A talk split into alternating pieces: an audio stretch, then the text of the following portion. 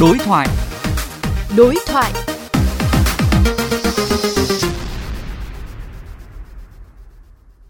Thưa quý vị, thời gian gần đây, người dân sinh sống trong các khu chung cư từ bình dân đến cao cấp, thỉnh thoảng lại phải chịu cảnh nước sinh hoạt đen ngòm như nước cống.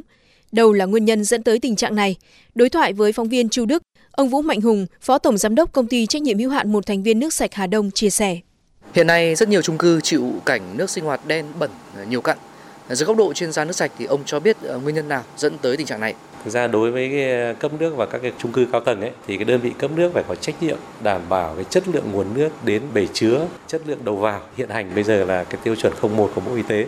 Như anh hỏi vừa rồi nó có một số các vấn đề liên quan đó là vấn đề sau cái bể chứa đó. Một cái công tác vận hành nữa là vận hành bơm từ cái bể chứa đó lên mái từ trên mái lại dẫn theo cái mạng đường ống nội bộ của khu chung cư đó thì mới lại đến được từng căn hộ các công ty cấp nước nói chung, cái mạng đường ống truyền tải đến các bể chứa đó thì họ cũng đã thường xuyên là thao rửa định kỳ rồi thế vậy thì các cái đường ống nội bộ của các nhà cao tầng mình cũng phải làm tương tự như vậy và khuyến cáo các bể chứa chúng ta cũng phải thao rửa theo định kỳ 6 tháng đến 1 năm. Mạng đường ống nội bộ chúng ta cũng phải xúc sạch thì cái mạng đường ống nó sạch thì nó sẽ không xảy ra cái vấn đề như chúng ta vừa trao đổi.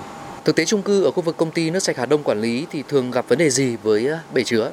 Khu vực Hà Nội Hà Đông mình thôi. Thì thực ra các cái bể chứa đó đều là các cái bể bê tông hoặc bể xây. Các cái ban quản lý ban quản trị tiến hành thao rửa bể ấy, thì đúng là cũng mời công ty nước sạch Hà Đông xuống kiểm tra cái việc thao rửa bể tiêu hao cái phục vụ cái việc rửa bể như thế nào cũng như là mang hóa chất xuống để đảm bảo công tác khử trùng sau khi mà rửa bể ấy. Thì cũng phát hiện thấy một số cái bể do cái chất lượng thi công là cũng không tốt. Có những cái bể cái công tác hoàn thiện là rất là sơ sài cũng chát qua loa cho nên nhiều bể xuất hiện các cái vết nứt đặc biệt là có những cái bể khi kiểm tra ở công ty cũng như là các đơn vị chức năng chẳng hạn như là trung tâm kiểm soát bệnh tật khuyến cáo là xây cổ bể cao lên rồi làm nắp chắn côn trùng đấy là những cái mình nhìn thấy thế còn khi thao rửa bể mới phát hiện được đáy bể và thành bể, vì bể rất là to, cho nên là phát hiện được những chỗ có cả những vết nứt đây cũng là những cái nguyên nhân mà xâm thực bên ngoài nó ảnh hưởng đến chất lượng nước nhiều cư dân bị chủ đầu tư áp đặt là đường ống nội bộ đến nhà nào hỏng hóc thì nhà đó phải chịu chi phí sửa chữa. Vậy với mạng đường ống nội bộ thì trách nhiệm đảm bảo sửa chữa thuộc về ai, thưa ông?